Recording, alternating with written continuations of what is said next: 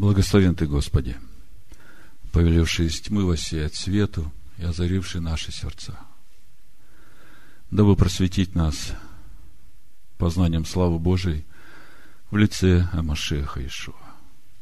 Благодарим Тебя, Господи, за живую Тору Твою. Пусть Дух Твой ведет нас и наставляет нас, и научает нас, и утверждает нас в истине Твоей. Во имя Машеха Ишуа. Амин. Итак, у нас сегодня недельная глава Вайра. Начинается глава с того, что Авраама посещают три ангела. Один из них – Слово Бога. Бог говорит через ангела, что у Авраама будет сын через год.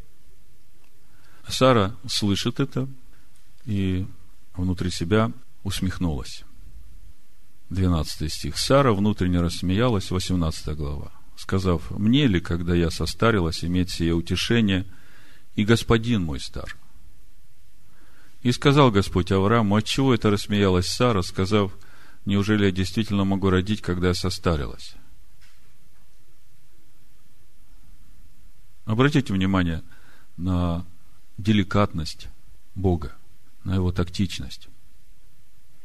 Он, говоря Аврааму о том, почему эта Сара рассмеялась, сказав, и повторяет только то, что относится к самой Саре, но совершенно не говорит о том, что Сара сказала об Аврааме. У людей как обычно? Ой, ты знаешь, вот это вот про тебя сказала, вот это, вот это, вот это. Бог так не делает. Видите? Нам надо познавать характер Бога. Это маленький штрих к тому, чтобы понимать, что мы не имеем права своими словами обижать человека, с которым разговариваем. Далее в разговоре Авраам узнает о гибели Содома. И он понимает, что там находится его племянник. И обратите внимание на то, как взаимоотношения Авраама с Богом переходят на новый духовный уровень после этой печати праведности, которую запечил Авраам на своей плоти. Авраам уже начинает разговаривать с Богом как соработник. И он говорит, Господи, если я тебя правильно познал, то тебе не свойственно, чтобы ты праведника вместе с грешником наказал одинаково одновременно. И начинает э, просить о городах грешников. И в конечном итоге разговор заканчивается тем, что Бог говорит, ну, если там 10 праведников будет, по просьбе Авраама, то я не уничтожу этот город. Хорошо, что Бог настолько милостив, что не уничтожает город ради десяти праведников. Но вы подумайте, насколько этим праведникам не просто жить в этом городе, который Бог хочет разрушить. Мы как бы краткое содержание недельной главы просмотрим все, что есть, а потом остановимся на той теме, о которой я хочу сегодня говорить.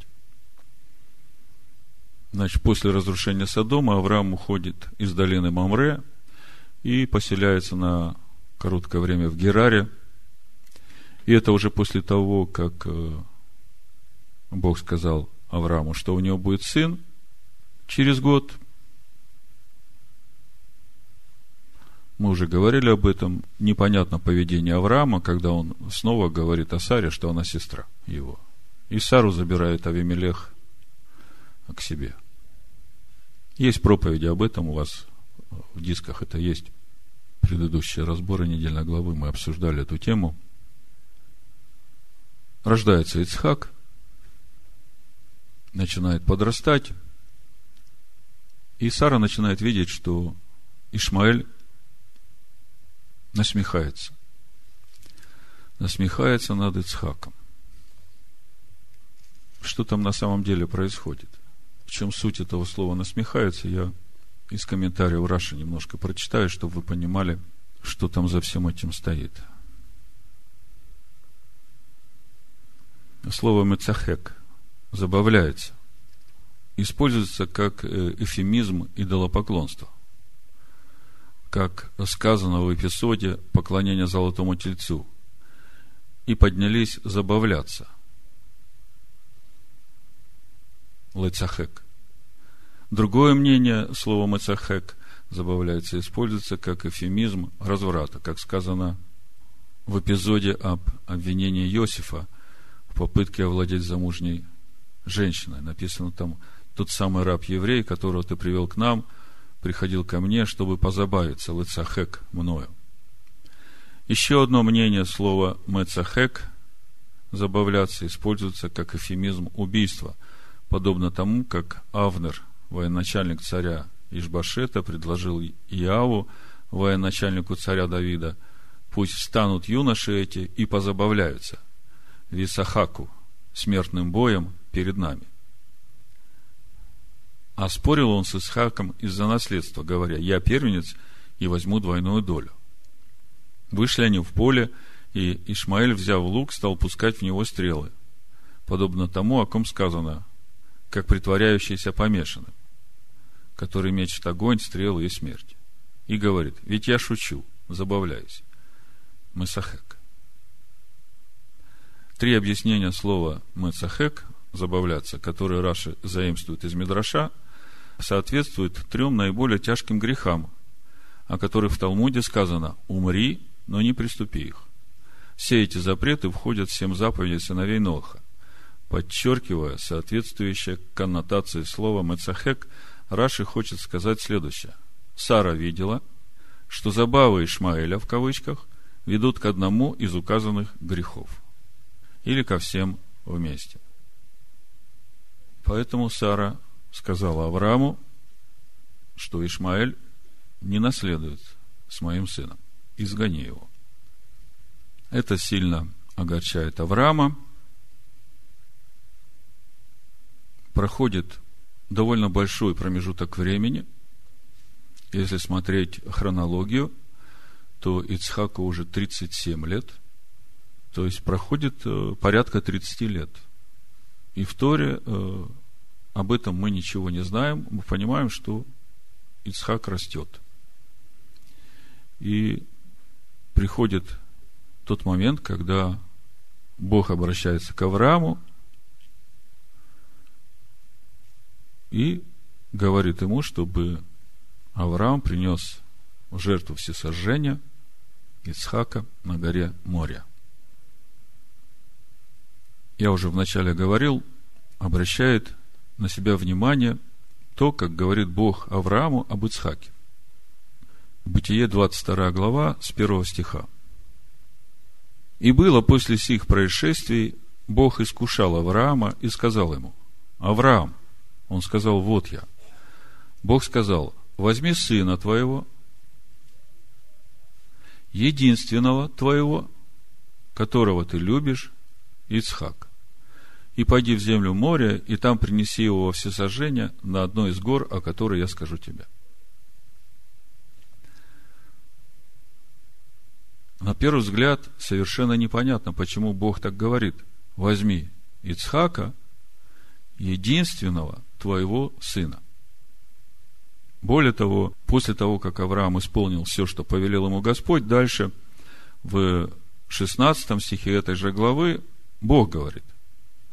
И сказал, мною клянусь, говорит Господь, что так как ты сделал сие дело и не пожалел сына твоего, единственного твоего – то я благословляю, благословлю тебя и умножаю, умножу семя твое, как звезды небесные, как песок на берегу моря, и овладеет семя твое городами врагов своих, и благословятся в семени твоем все народы земли за то, что ты послушался гласа моего. Что Писание, что Бог хочет нам сказать вот этими словами? Единственный твой Сын в предыдущей главе, в 21 главе, вот посмотрите. Ну, с 9 стиха прочитаю. «И увидела Сара, что сын Агария, египтянки, которого она родила Аврааму, насмехается. И сказала Аврааму, выгони эту рабыню и сына ее, ибо не наследует сын рабыни сей сыном моим Ицхаком. И вот 11 стих. «И показалось это Аврааму весьма неприятным ради сына его». То есть в предыдущей главе мы видим, что Авраам считает Ишмаиля сыном своим. Видите? А Бог говорит Аврааму, возьми сына своего Ицхака единственного. Что это значит?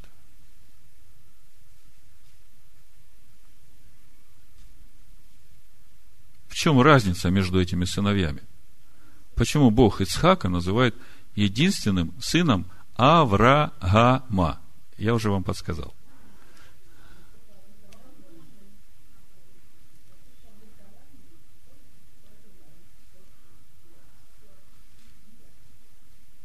Вы услышали, как я сказал? Ишмаэль родился, когда Авраам был Авраамом. Ицхак родился, когда Авраам стал Авраамом. Авраам – это уже другой человек. И от Авраама родился Ицхак.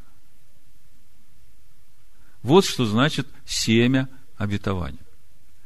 Но я не случайно коснулся этого вопроса сегодня, потому что мы сегодня будем говорить о процессе духовного взращивания этого семени.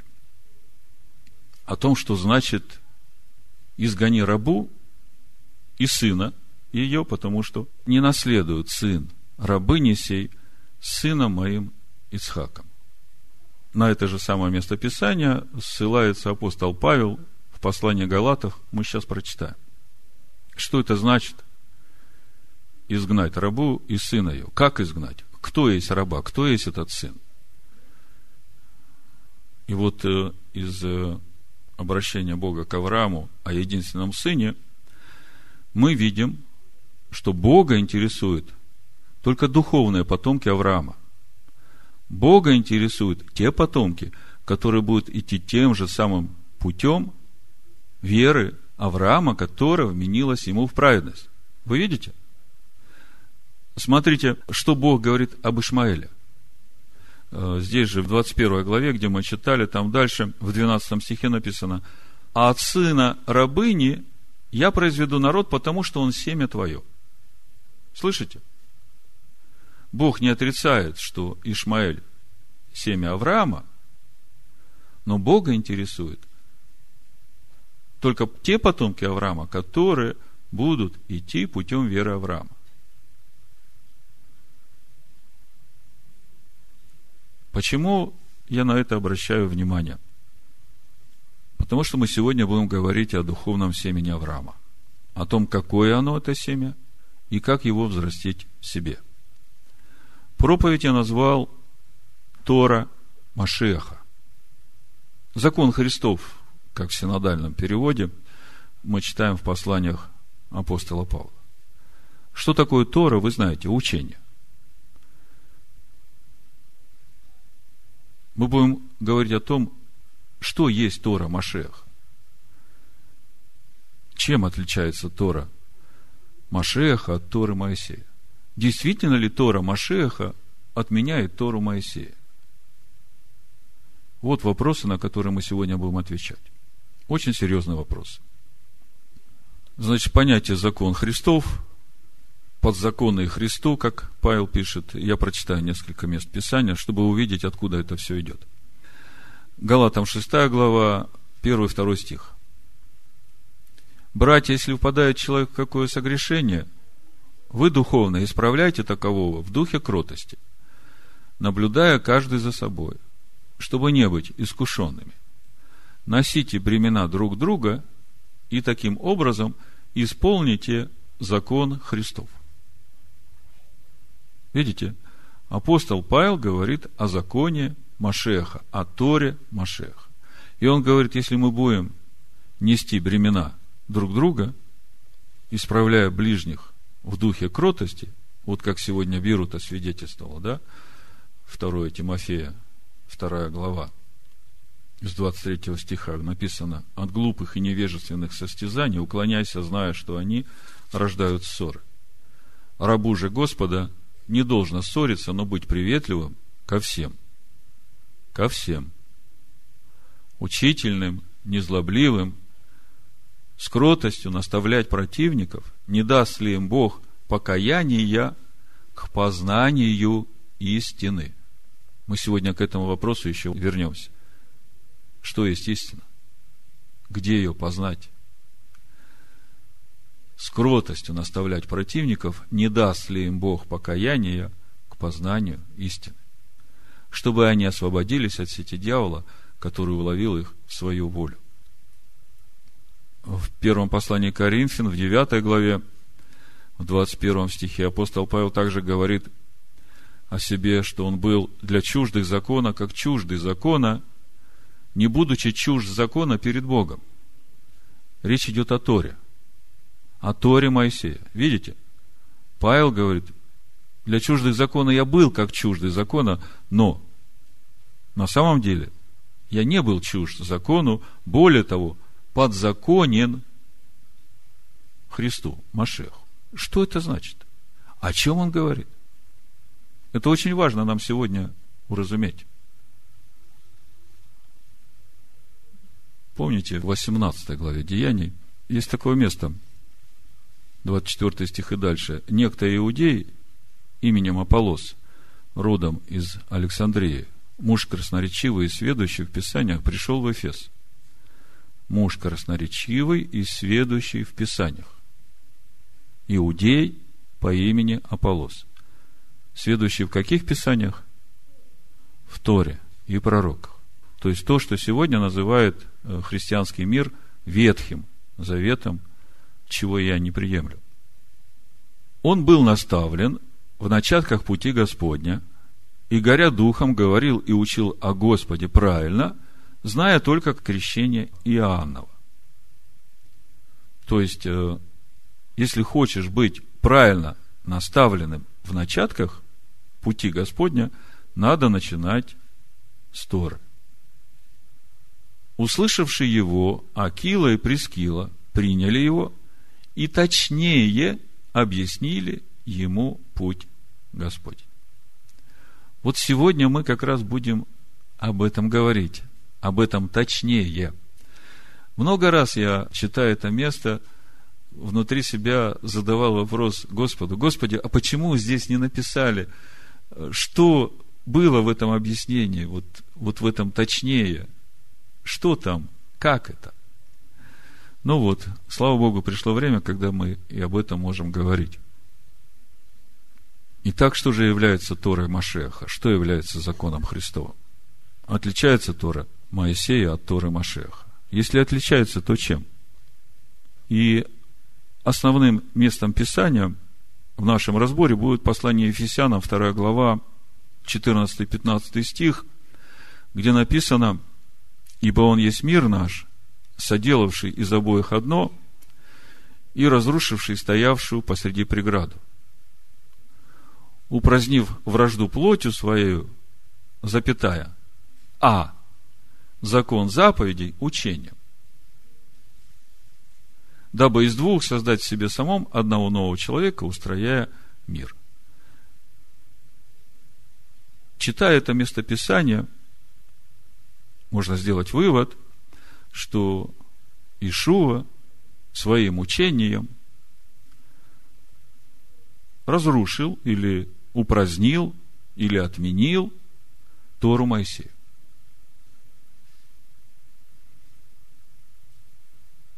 Когда я начал смотреть на это место Писания в оригинале греческого, а началось все с того, что я прочитал в комментариях Дэвида Штерна, что здесь, в этом стихе две запятые лишние добавлены, в подлиннике их нет. И я, когда прочитал об этом комментарии, погрузился в греческий и стал смотреть, молясь Богу, Господи, а что же тут на самом деле написано? Вы знаете, насколько важна запятая? Помните э, этот мультфильм, э, не помню, как он называется, где надо было правильно поставить запятую в предложении «убить нельзя помиловать. от того, где ты поставишь запятую, будет конечный результат. Или убьют, или помилуют. В этом стихе то же самое, но об этом мы чуть позже поговорим. Но этот стих, вот эта мысль, которая здесь написана, она уже изначально противоречит тому, что Иешуа говорит в Матвея 5 главе. Помните, с 17 стиха Иешуа говорит, не думайте, что я пришел нарушить закон или пророков. Не нарушить пришел я, но исполнить. Ибо истинно говорю вам, доколе не придет небо и земля, ни одна йота, ни одна черта не придет из закона, пока не исполнится все. То есть, то, что мы читаем в переводе Ефесянах, говорит о том, что Иешуа отменил Тору Моисея своим учением, а сам Иешуа говорит, не думайте, что я пришел отменить. Более того, вот эта Тора с каждой йотой, с каждой чертой, она будет иметь силу до того времени, пока стоит небо и земля. Понимаете, когда я эти два места Писания сравниваю, я уже понимаю, что вот тут в Ефесянах действительно что-то добавлено. И добавлено так, чтобы просто на 180 градусов поменять смысл. Но начнем мы обсуждение этого вопроса с двух мест Писания. Первое – это Бытие, 21 глава, с 1 по 10 стих. Мы уже немножко читали, и поэтому я сокращу, прочитаю только 10 стих, где написано «И сказала Аврааму, выгони эту рабыню и сына ее, ибо не наследует сын рабыни сей сыном моим Ицхаком. Ну, казалось бы, бытовая история. Не поделили наследство. Хотя вот то, о чем говорит Сара, полностью противоречит закону Торы. Помните, когда муж пойдет на войну, родит сына от нелюбимой жены, да, а потом у него будет любимая, то, как бы там ни было, двойное наследство получает сын нелюбимой жены, который первым родился. А Бог говорит, слушай, что говорит Сара, потому что наследство тебе будет в Ицхаке. Так вот, апостол Павел берет это место Писания и раскрывает духовный смысл этого места Писания в послании Галатам 4 главе. Давайте прочитаем. 21 стих и дальше написано. Скажите мне вы, желающие быть под законом, разве вы не слушаете закона? Ибо написано, Авраам имел двух сынов, одного от рабы, а другого от свободной. Но который от рабы, тот рожден по плоти, а который от свободной, тот по обетованию. В этом есть и насказание. Это два завета. Один от горы Синайской, рождающей в рабство, который есть Агарь, ибо Агарь означает гору Синай в Аравии и соответствует нынешнему Иерусалиму, потому что он с детьми своими в рабстве. А Вышний Иерусалим свободен. Он матерь всем нам. Ибо написано, возвеселись неплодная, нерождающая, воскликни, возгласи не мучившиеся родами, потому что у оставленной гораздо более детей, нежели у имеющей мужа. Мы, братья, дети обетования по Ицхаку. Но как тогда рожденный по плоти гнал рожденного по духу, так и ныне. Что же говорит Писание? изгони рабу и сына ее, ибо сын рабы не будет наследником вместе с сыном свободной. Итак, братья, мы не дети рабы, но свободны. Давайте просто коротко акценты расставим. Значит, э, Павел говорит, что нынешний Иерусалим, который живет по Торе, это Агарь, которая в рабстве со своими детьми. А Вышний Иерусалим, кто есть Вышний Иерусалим, в Откровении 21 главе, с 1-4 стих читаю. И увидел я новое небо и новую землю, ибо прежнее небо и прежняя земля миновали, и моря уже нет. И я, Иоанн, увидел святый город Иерусалим, новый, сходящий от Бога с неба. Вот он, Вышний Иерусалим, приготовленный как невеста, украшенная для мужа своего. И услышал я громкий голос неба, говорящий, «Се скиня Бога с человеками, и Он будет обитать с ними. Они будут Его народом, и сам Бог с ними будет Богом их». Итак, Вышний Иерусалим – это скиния Бога с человеками, это Сара, которая рождает духовных, которые идут тем же путем веры, как Авраам. Той веры, которая вменилась ему в праведность. Читая эти слова, можно подумать, что апостол Павел говорит, что надо изгнать сыновей Якова вместе с их Торой, потому что они рабы – а мы, рожденные свыше, духовные, да если еще приложить Ефесянам вторую главу, где говорится, что Иешуа, значит, упразднил Тору, то, значит, и Тора нам не нужна. Вот мы свободные, мы наследники. И, в общем-то, если смотреть то, что произошло с христианством на Никейском соборе, они, в принципе, так и подумали. Чтобы понять, о чем здесь апостол Павел говорит, ну, достаточно хотя бы первый стих прочитать следующей главы, пятой в Галатам.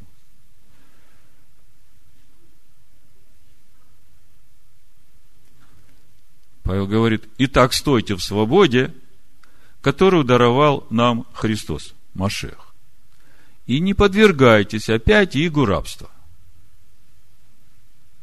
Сразу первая мысль, смотрите – Павел обращается к галатам, которые через наставление в вере получили духа, получили рождение свыше. И он говорит, знаете, галаты, у вас проблема. Вы можете снова подвергнуться игу рабства и стать детьми Агари. Чувствуете? Во втором стихе он говорит, вот я, Павел, говорю вам, если вы обрезываетесь, не будет вам никакой пользы от Христа. Еще свидетельствую всякому человеку, обрезывающемуся, что он должен исполнить весь закон. А знаете, что значит исполнить весь закон? Ну, к примеру, помните, когда Павел пришел э, в Иерусалим, в книге Деяния мы читаем, Иаков говорит ему, вот мы слышали о тебе слухи, что ты учишь язычников и евреев не соблюдать закон, но чтобы все удостоверились, что это не так, давай очистись, возьми жертвы по закону, как положено, принеси в храме, и у нас вот, вот есть люди тут, которые нуждаются в очищении, да, по обету, назарейства, я так понимаю. Ну вот за них тоже принеси эту жертву. И это все происходит, когда уже есть совершенная жертва. И это все говорят – верующие, но они все иудеи. Они все уверовали в Иешуа как своего Мессию, и они его приняли как совершенную жертву. Храм еще стоит. И Павел говорит, если вы обрезываетесь, то вы должны тогда исполнить весь закон, значит, вы должны и в храм ходить, и жертвы приносить.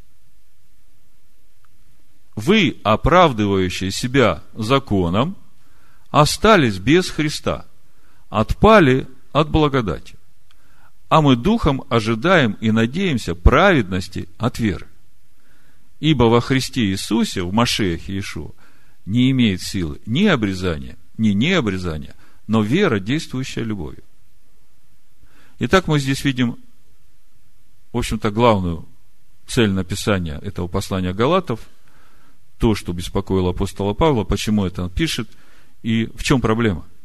В том, что рожденные свыше, получившие Духа, могут стать на путь служения Богу по плоти, оправдывать себя делами плоти. А Павел учит их и говорит, что оправданием нашим будет живой Христос, который будет жить в вашем сердце. И поэтому он говорит, изгони рабу и сына ее. Кого изгнать? Вот Щедровицкий пишет, наш душевно-плотской разум, наш душевно-плотской разум пытается изгнать и победить духовное начало в нас. Наш внешний душевный плотской человек гонит духовного внутреннего человека, рожденного от Бога. Вот где проблема. Понимаете, рожденный по духу начинает погружаться в Тору для того, чтобы познать истину. И вместо того, чтобы обрезать свое сердце от всего, что не угодно Богу, познавая истину, этот человек начинает, а, вот Бог говорит, вот это сделать, вот это сделать, вот это сделать. Хорошо, я это буду делать, и начинает внешним человеком это делать. Павла беспокоит вот этот переход служения Богу, рожденных свыше, от внутренней скинии к скинию по образу. Ну так, если коротко. Потому что, э, если посмотреть 1 Коринфянам 7 главу, Павел там однозначно говорит, что соблюдать заповеди нужно. Весь вопрос в том, что соблюдать заповеди нужно не внешним человеком, а начинать соблюдать заповеди надо сердцем. Вот смотрите, в Коринфянах он говорит, 1 Коринфянам, 7 глава, 18-19 стих. Призван ли кто обрезанным, не скрывайся. Призван ли кто не обрезанным, не обрезывайся. Обрезание ничто, не обрезание ничто, но все в соблюдении заповедей Бога. То есть, мы видим, что Павел вообще не говорит о том, соблюдать заповеди или не соблюдать. Павел говорит о том, с каким сердцем ты относишься к Слову Бога. Если ты идешь путем веры, живым путем, то ты должен сердцем пропитываться вот той истиной, которая идет через познание Слова.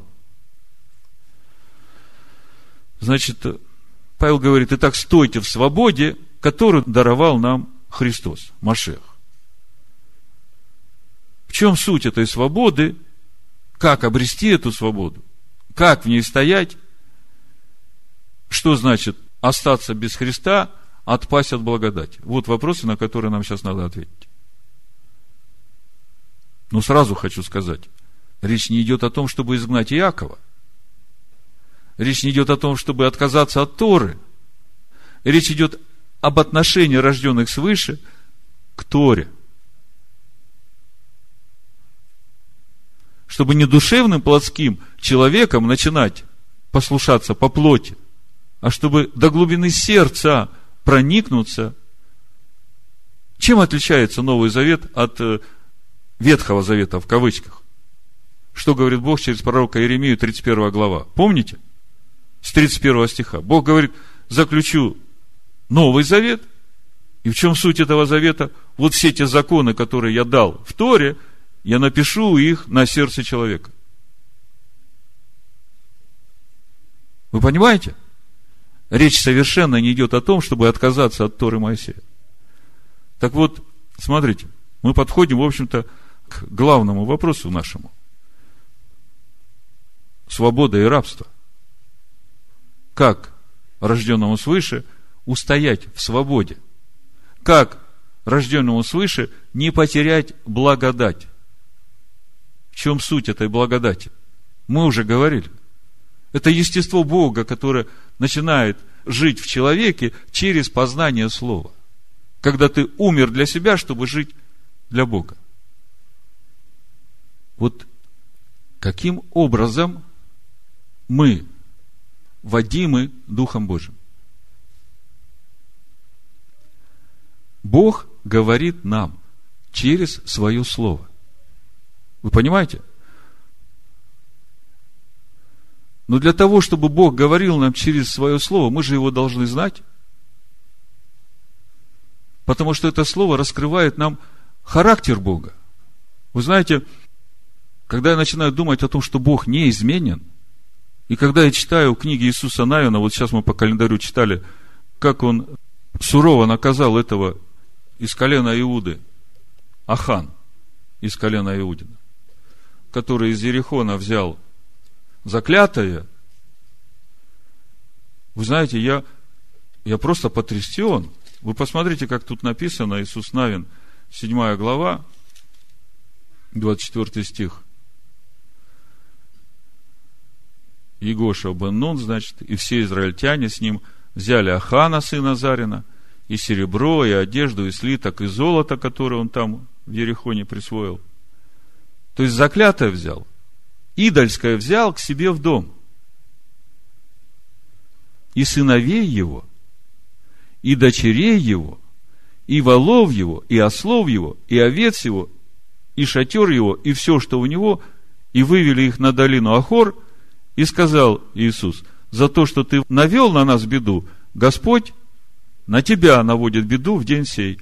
И побили его все израильтяне камнями, и сожгли их огнем, и наметали на них камни. Вообще, я когда это читаю, думаю, очень строго. Я как бы такого Бога еще не знаю. Но Бог-то не изменен. Когда я читаю книги чисел в 15 главе, как поступили с тем, который нарушил шаббат, книга чисел, 15 глава, когда сыны Израиля были в пустыне, нашли человека, собиравшего дрова в день субботы. То есть, собирал дрова, чтобы готовить еду. И привели его, нашедшие его, собирающим дрова к Моисею и Аарону и ко всему обществу, и посадили его под стражу, потому что не было еще определено, что должен с ним сделать. И сказал Господь Моисею, должен умереть человек сей, пусть побьют его камнями все общество вне стана. И вывело его все общество вон из стана, и побили его камнями, и он умер, как повелел Господь Моисею. Почему я это все вам привожу? Я хочу вам сказать, что Бог неизменен. И Слово Божие раскрывает нам характер Бога. То, как Он относится ко всему, что происходит в этом мире. И мы читаем, что Бог не лицеприятен. И когда я все это читаю и начинаю относиться к этому серьезно, то тогда ко мне приходит благоговение и трепет перед Богом. Тогда ко мне приходит страх Божий, а это, Соломон говорит, это начало мудрости. Я начинаю понимать, что все, что Бог в Слове сказал, это очень серьезно. Другое дело, что Он меня еще не наказывает, потому что я еще маленький, я еще дитё, я только учусь. И я начинаю понимать, что именно Тора Моисея, именно пророки могут научить человека, того, кто серьезно относится к Слову, страху Господь. Если отбросит это все и оставит только Новый Завет, то человек не научится страху Господь.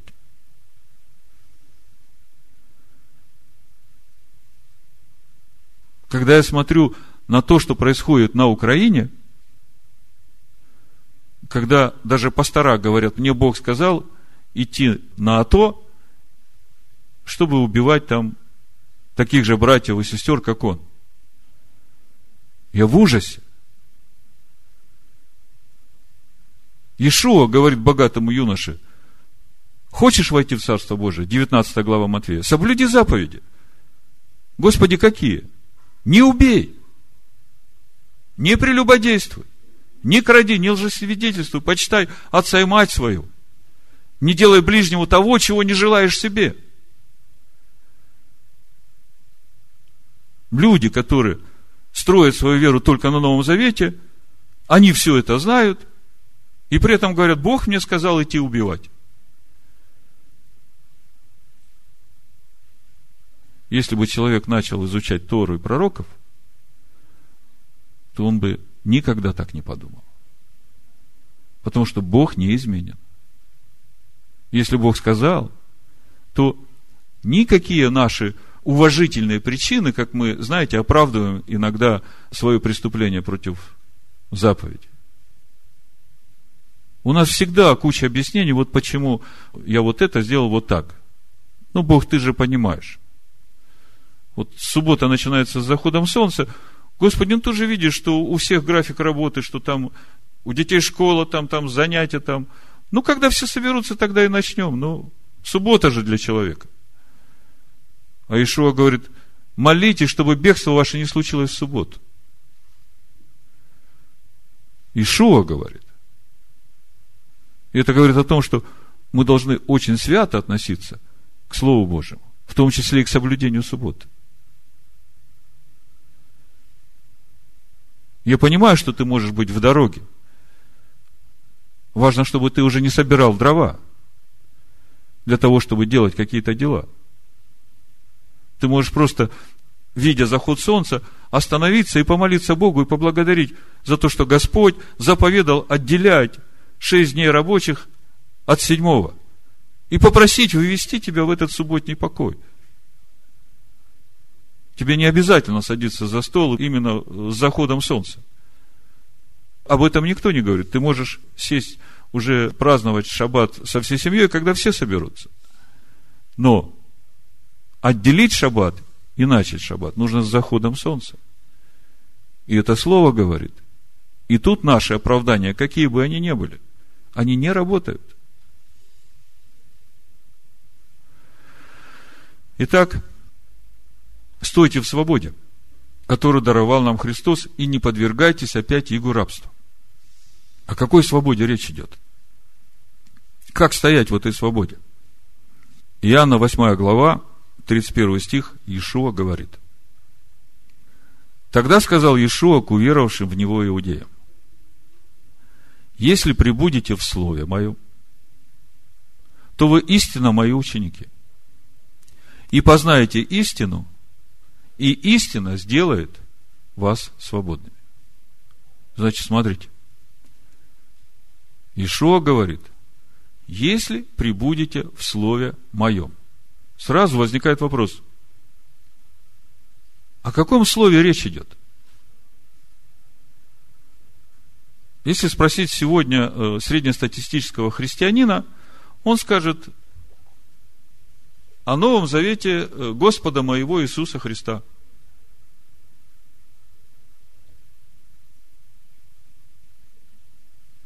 Но в этом же Новом Завете Господа нашего Иисуса Христа в послании евреям говорится в первой главе, в первом стихе. Бог многократно и многообразно говорил отцам пророках, в последние дни говорил нам в Сыне. Скажите, то, что Бог говорит, это Слово Бога? Скажите, а Сын – это Слово Бога? Тогда, если Ишуа говорит, если прибудете в Слове Моем, а Он Сын Бога, тогда в каком Слове надо пребывать?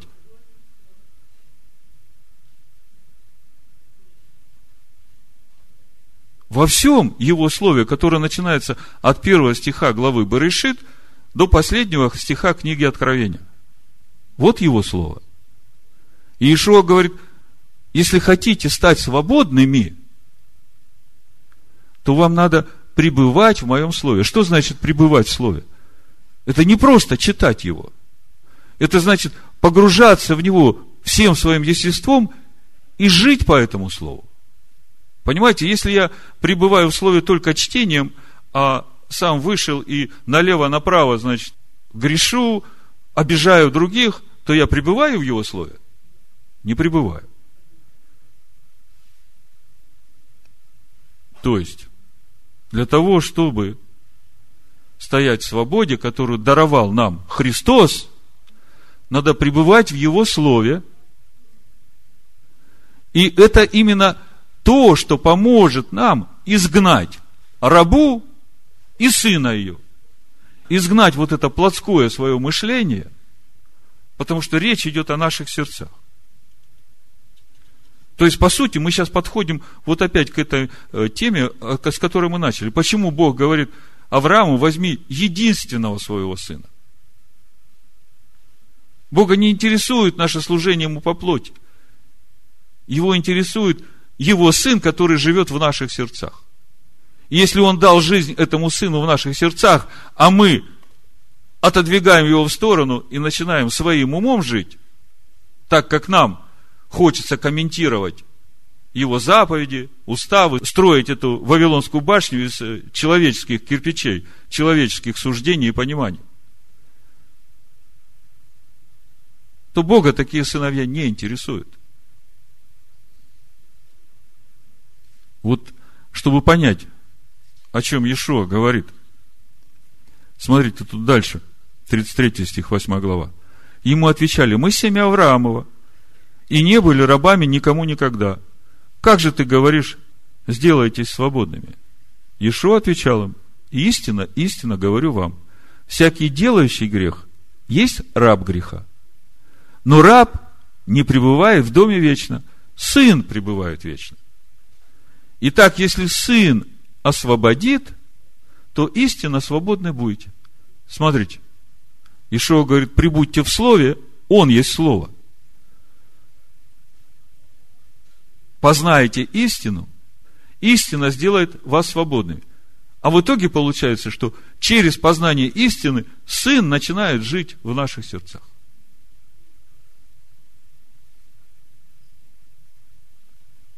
Так чем же тогда отличается Тора Машеха от Торы Моисея? Чтобы дать иллюстрацию, два места Писания. Матвея 15 глава, 18 стих, и Матвея 23 глава. Начну с 15 главы. Смотрите. А исходящее из уст из сердца исходит. Сие оскверняет человека. Ибо из сердца исходят злые помыслы, убийства, прелюбодеяния, любодеяния, кражи, лжесвидетельства, хуления. В восьмой главе, вот только что мы читали, Иешуа говорит иудеям, которые уверовали в Него. Вам надо прибыть в моем слове, чтобы познать истину. И истина сделает вас свободными. И если вы действительно свободны, то вы уже не рабы греха. Потому что раб греха не пребывает в доме Бога вечно. Он будет извержен. А тот, кого Сын освободит, тот действительно навеки будет в доме Бога.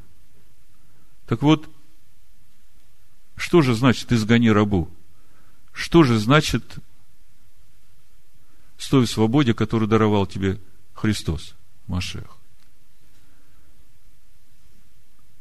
Ишуа говорит Матвея 15 главе, вся проблема у тебя с твоим сердцем. Потому что именно оттуда исходит вся эта нечистота. Я вспоминаю, Алекс как-то был у нас, и он рассказывал такую историю, которой он был свидетелем. В тренажерном зале, там, куда он ходит, э, один ортодоксальный иудей на этой беговой дорожке, э, значит, приходит тренироваться, и когда становится на эту беговую дорожку, на глаза одевает такую повязку, потому что эта беговая дорожка через стекло направлена на бассейн, а в это время там женщины купаются, плавают. И он эту повязку на глаза одевает и бежит. Ну, чтобы не соблазняться. Ну, как бы и раз, и два, и три это делает. Э, один старый еврей к нему подходит и говорит, ну что, эта повязка помогает тебе? Тот так подумал, нет, говорит, не помогает. Говорит, а что ж ты ее одеваешь? Понимаете, вся проблема в сердце. Повязка не спасет. Те дела, которые ты внешне делаешь, не спасут. Вся проблема в сердце. И Тора, которую дает нам Машиах, она не отличается от Торы Моисея. Но она раскрывает духовную глубину закона Бога для того, чтобы сердце наше освободить от всего этого. Вот в 23 главе Матвея, смотрите, Иешуа об этом прямым текстом говорит. Сначала начну, с первого стиха, 23 Матвея.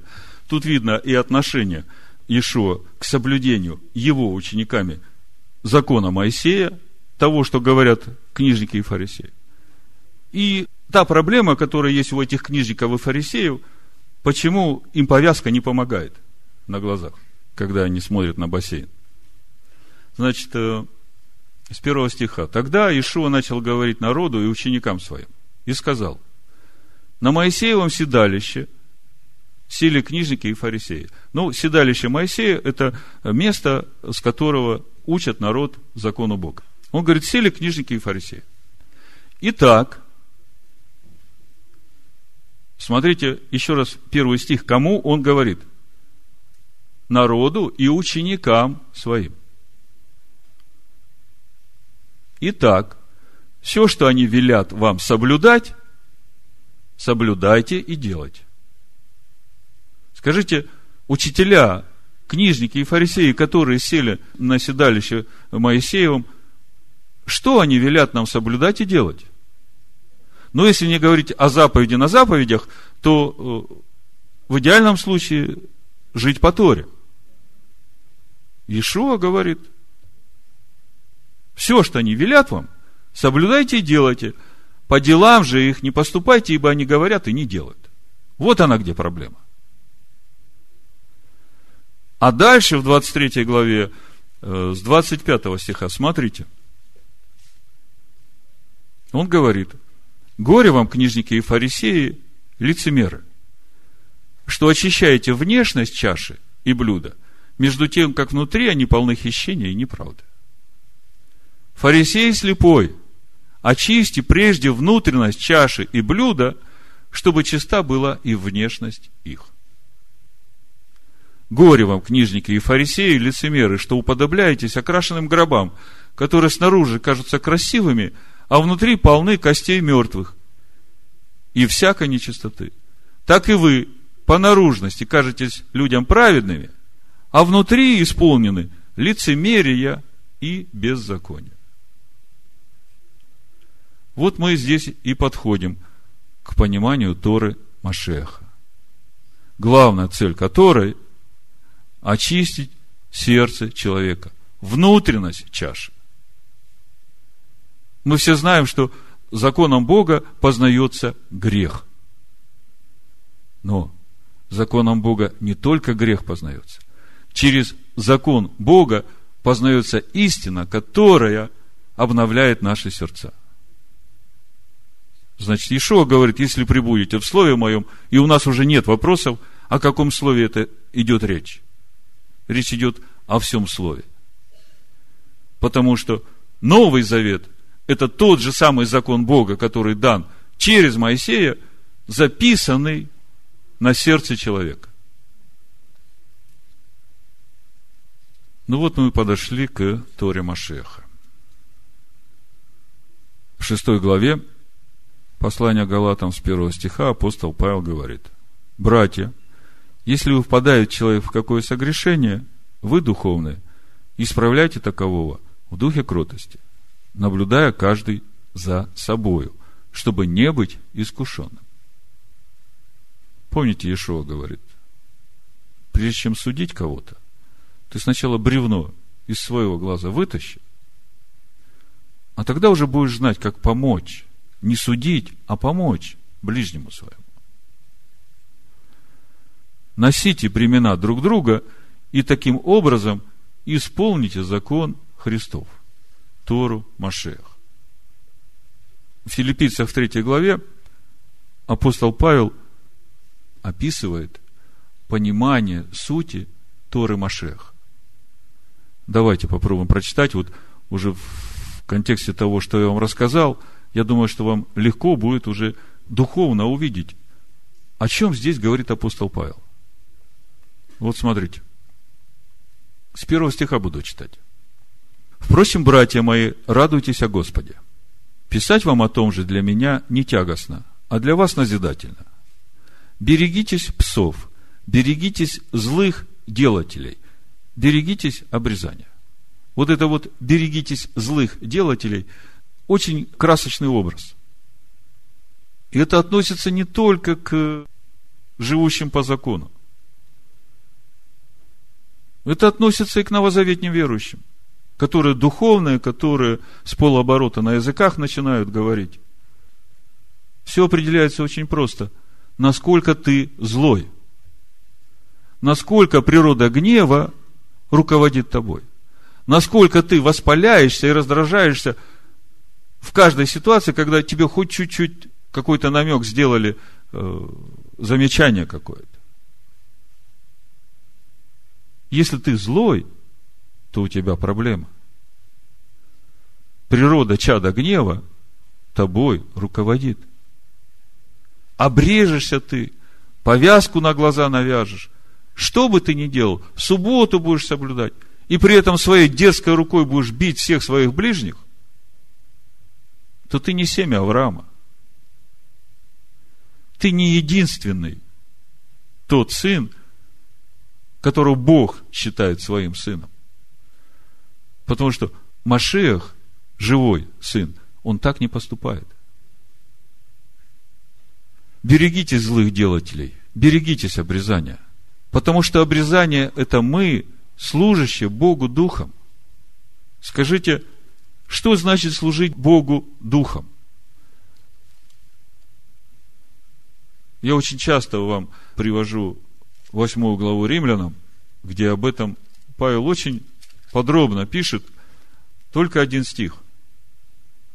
Ибо если живете по плоти, то умрете. 13 стих, 8 глава Римлян. А если духом умершляете дела плотские, то живы будете. Скажите, как я могу своим духом умертвить плотские дела в себе? Только в одном случае, если в моем духе уже живет истина.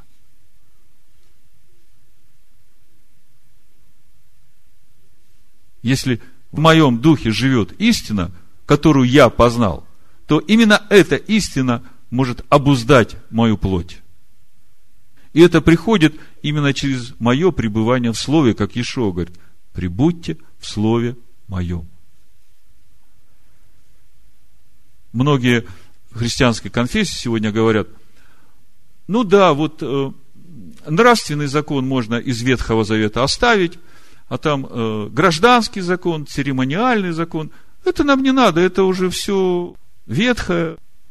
Когда я смотрю на Тору, я понимаю, что и нравственный закон, 10 заповедей Бога, и служение в скинии по образу, и то, как приносить жертвы, это все мне нужно, потому что это учит меня, как мне, как священнику, служить в моей внутренней скинии тому же самому Богу, который пребывал реально в этой скинии по образу.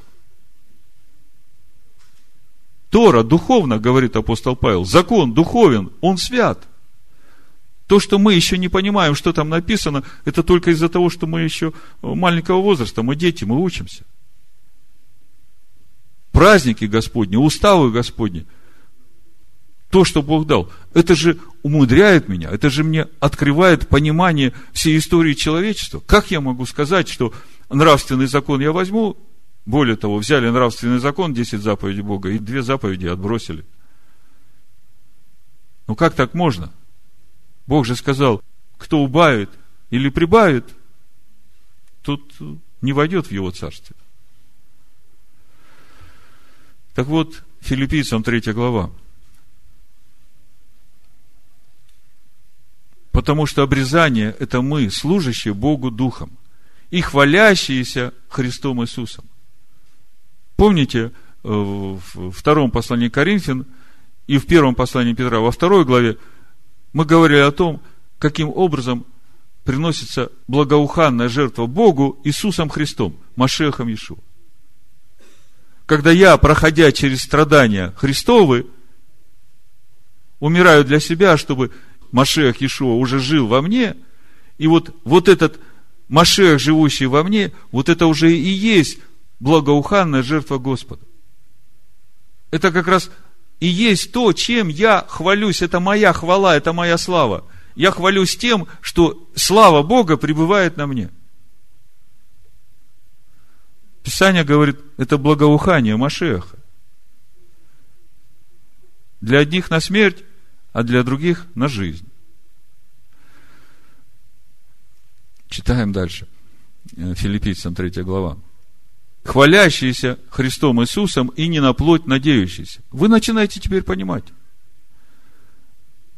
Хотя я могу надеяться и на плоть, Павел говорит. Если кто другой думает надеяться на плоть, то более я, обрезанный в восьмой день, из рода Израилева, колена Вениаминова, еврей от евреев, по учению фарисей – по ревности гонитель Церкви Божией, по правде законной, непорочной. То есть, внешнее исполнение заповедей Никаких претензий. Но повязочка эта такому не помогает. Потому что сердце, как было внешнего плотского человека, такое и осталось.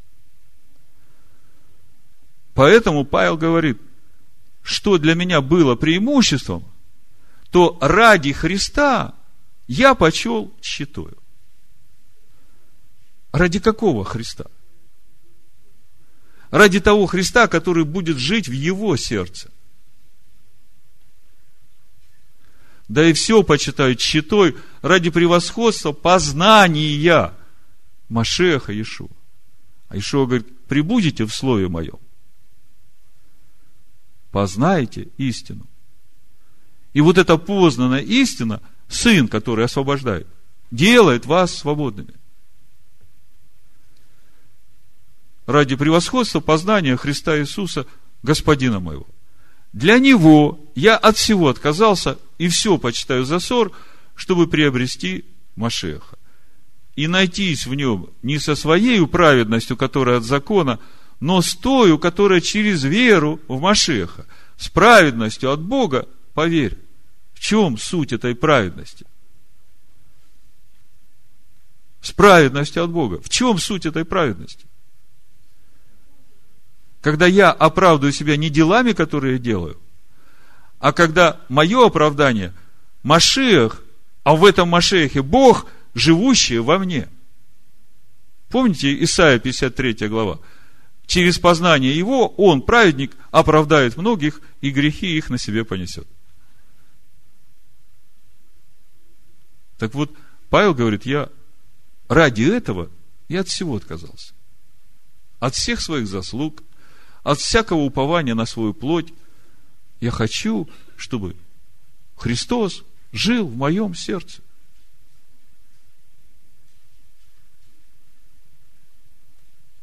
Чтобы познать Его, 10 стих, и силу воскресения Его, и участие в страданиях Его, сообразуя смерть Его, чтобы достигнуть воскресения мертвых. Вот что говорит Павел. В этом суть Торы Машеха. Вот она где. Вот иудейские мудрецы, они знают о том, что Тора Машеха, она будет духовно гораздо выше, чем Тора Моисея. Вот э, в комментарии на Экклезиаст 11.8 в Мидраш Раба написано, Тора, которую изучают в этом мире, суета в сравнении с Торой Машеха.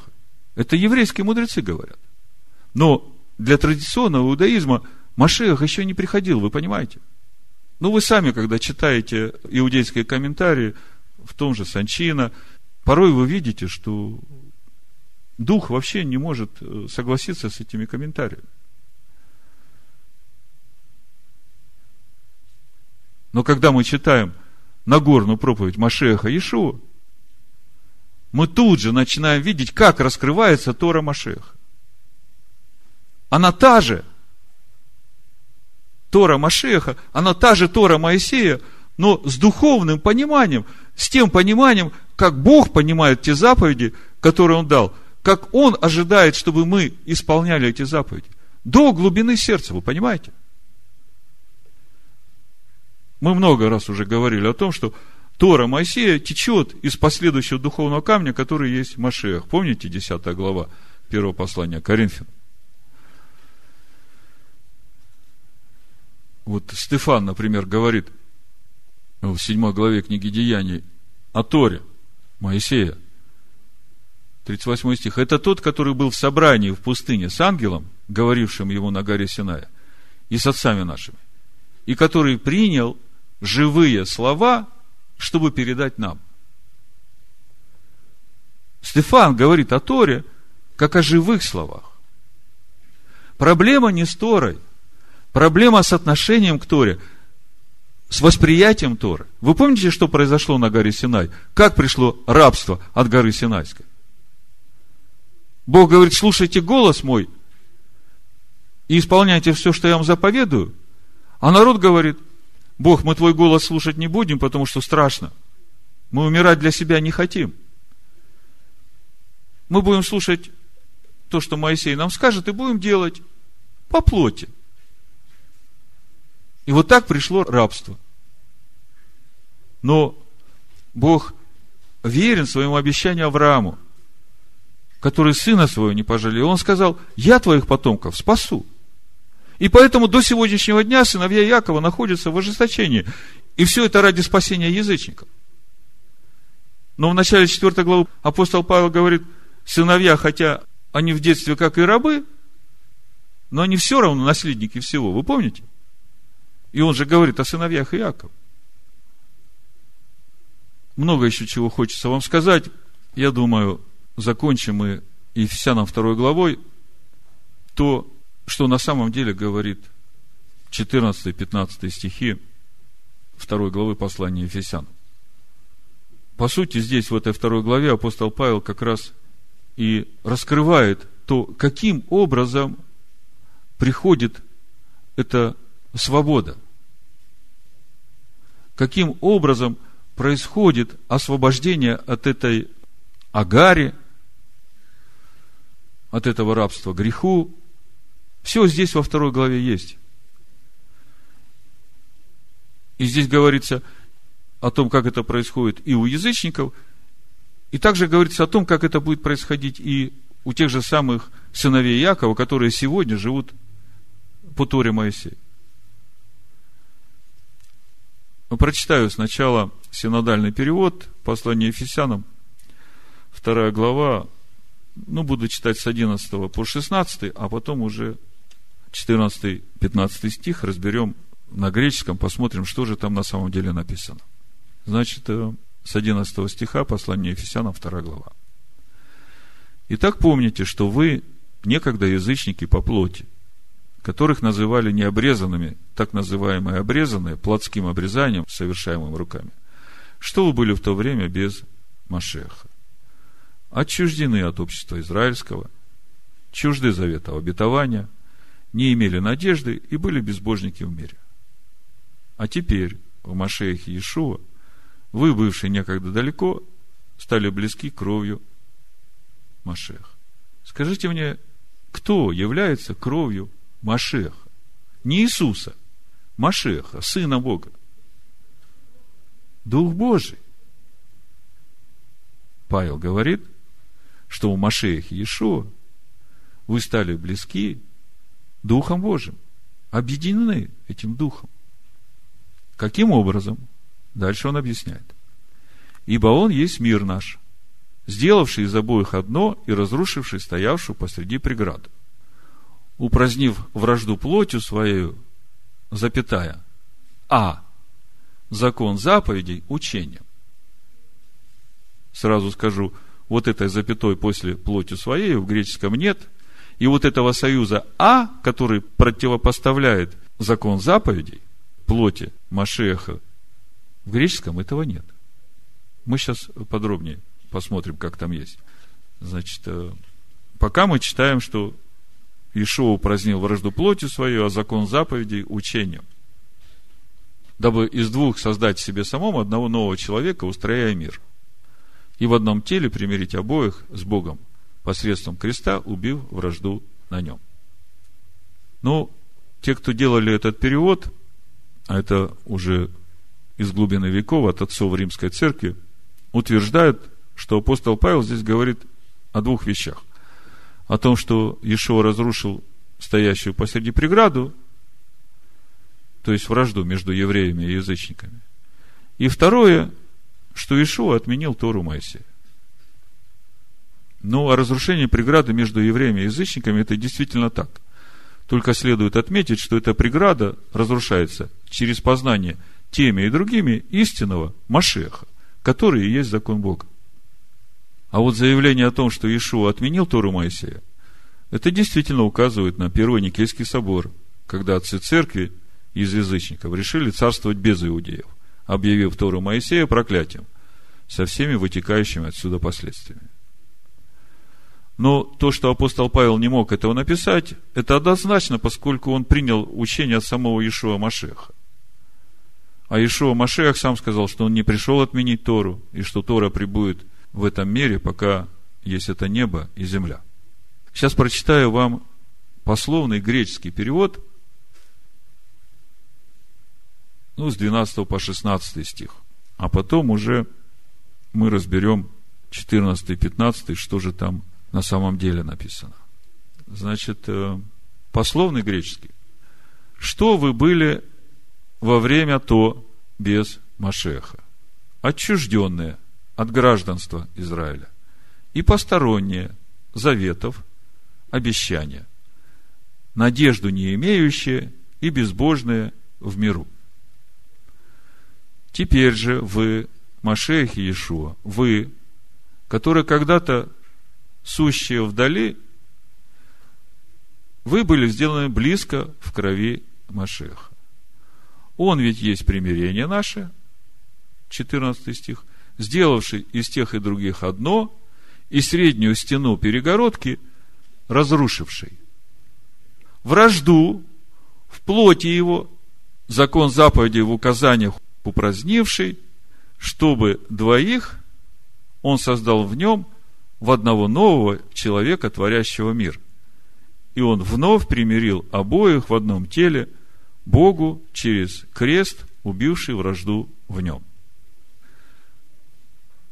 Значит, я понимаю, что на слух сразу трудно все детали уловить. Что самое важное в этих стихах?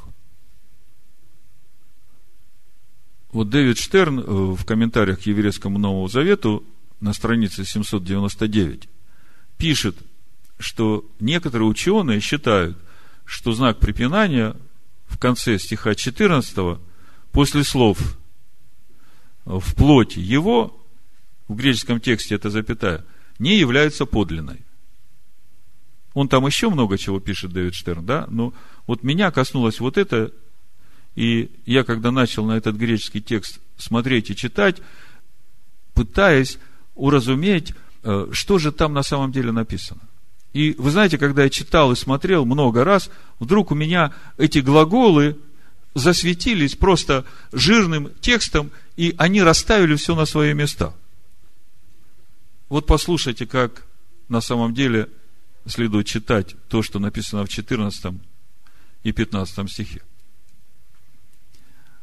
Он ведь есть примирение наше, сделавший тех и других одно, и среднюю стену перегородки разрушивший. Запятая.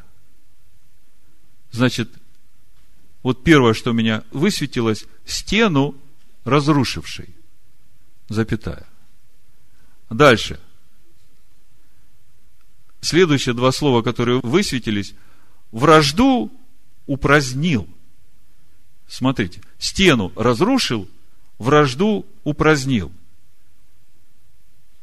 Как это звучит в полном тексте? Вражду в плоти его, в законе заповеди с его повелениями и правилами, то есть в Торе, упразднил. Апостол Павел здесь открытым текстом говорит, что плоть Машеха Иешуа, слово его, то есть слово стало плотью, помните? Апостол Павел здесь говорит, что в плоти его, которая есть закон заповедей с его повелениями и правилами, то есть Тора – вот именно в этой плоти разрушается вражда. Чтобы двоих он создал в нем в одного нового человека, творящего мир. То есть, речь идет о том, что когда и язычник, уверовавший из язычников, и уверовавший из евреев, они начинают причащаться от этого хлеба, который сходит с небес. Когда они едят одну и ту же пищу, они обретают одно и то же естество – и через это разрушается вражда. Помните, в послании к Коринфянам первом, в 10 главе, об этом же апостол Павел тоже говорит. Смотрите. Чаша благословения, 16 стих, которую благословляем, не есть ли приобщение крови Христовой, то есть Духа Божьего? Хлеб, который преломляем, не есть ли приобщение тела Христова, то есть тело, слово, которое стало плотью? Вы понимаете? Когда мы приобщаемся от одного духа, когда мы приобщаемся от одного хлеба, которое слово сходит с небес, тогда мы становимся одно. Так вот, в послании Ефесянам, в 14 стихе, и в 15, как раз об этом и говорится. Еще, что важно сказать, вот я говорил вам, что э, в плоти его там запятой нет, а вот этот союз А, который там стоит, как мы читаем в синодальном, в 15 стихе, упразднив вражду плотью свою, запятая, вот этой запятой нет. И вот это вот А, закон заповеди и учением, вот этого А в греческом тексте нету. Там стоит определенный артикль. Знаете, что такое определяющий артикль? Который можно еще перевести как сей, который, этот. Понимаете, там нет противопоставления, там есть связующее с его плотью. Стоит слово тон, греческое тон, которое является определяющим артиклем или местоимением сей, который этот – и связывает закон заповедей с телом его, то есть Торой. Вот так здесь написано. Пословно в греческом, еще раз читаю. Он ведь есть примирение наше, сделавший тех и других одно, и среднюю стену перегородки разрушивший, вражду в плоти его в законе заповеди с его повелениями и правилами, то есть в Торе, упразднил. Слышите, как написано? Я ничего не убавил и не прибавил. Я только убрал этот союз А, которого здесь нет, вместо которого стоит определяющий артикль. И убрал эту запятую, которая в оригинале текста тоже нет. И в итоге получилось, что плоть его – это закон заповедей, с повелениями и уставами. То есть, Павел здесь говорит, что плоть Машеха – это Тора Моисея. И именно через познание этой Торы упраздняется эта вражда между иудеями и язычниками. Разрушается эта перегородка, эта стена между иудеями и язычниками. И они становятся одно. Вот об этом здесь апостол Павел говорит. Чтобы двоих он создал в нем, в одного нового человека, творящего мир. И он полностью примирил обоих в одном теле Богу через крест, убивший вражду в нем. То есть, э, в данном тексте апостол Павел очередной раз утверждает, что плотью Машеха является Тора с его заповедями, повелениями и уставами первом послании Коринфян, 10 главе, с 1 по 4 стих, апостол Павел также говорит о том, что Машиах является источником, из которого течет Тора Моисея. В послании римлянам в 10 главе, 7-8 стих, апостол Павел, цитируя Второзаконие, 30 главу, с 11 по 14 стих, подчеркивает, что заповедь – это и есть Машиах. Вы помните, или мне надо все это поднять, прочитать вам? Помните, мы об этом уже говорили. Апостол Иоанн об этом просто сказал. Слово стало плотью. И вот это слово, мы говорили, от книги первого стиха Берешит до последнего стиха книги Откровений. И через познание этого слова и теми, и другими устраняется эта вражда, становимся одно. Потому что причащаемся от одного хлеба и наполняемся тем духом, которым живет это слово – вот так приходит единство, вот так приходит любовь. Ишуа тоже говорит, что он есть хлеб, сходящий с небес. Слово. Я напомню, мы сегодня говорим о духовном семени Авраама, о том, какое это семя, как его нам взращивать в себе. Я думаю, если все это вместе сейчас сложить, вы начинаете понимать, что самое главное для Бога – это сердце человека. И если мы прибудем в Его Слове и познаем истину, то есть Машеха, Сына Бога, то Сын, Слово живое, начнет жить в наших сердцах, и через это мы будем свободными. И это относится и к сыновьям Иакова, и это относится к уверовавшим из язычников, и это есть суть путь Авраама, идти к себе истинному, наступая на себя через познание Машеха к лицу Всевышнего и становиться непорочным. Да благословит всех нас Всевышний на этом пути. Амин. Амин. Амин. Амин. Амин. Амин. Амин.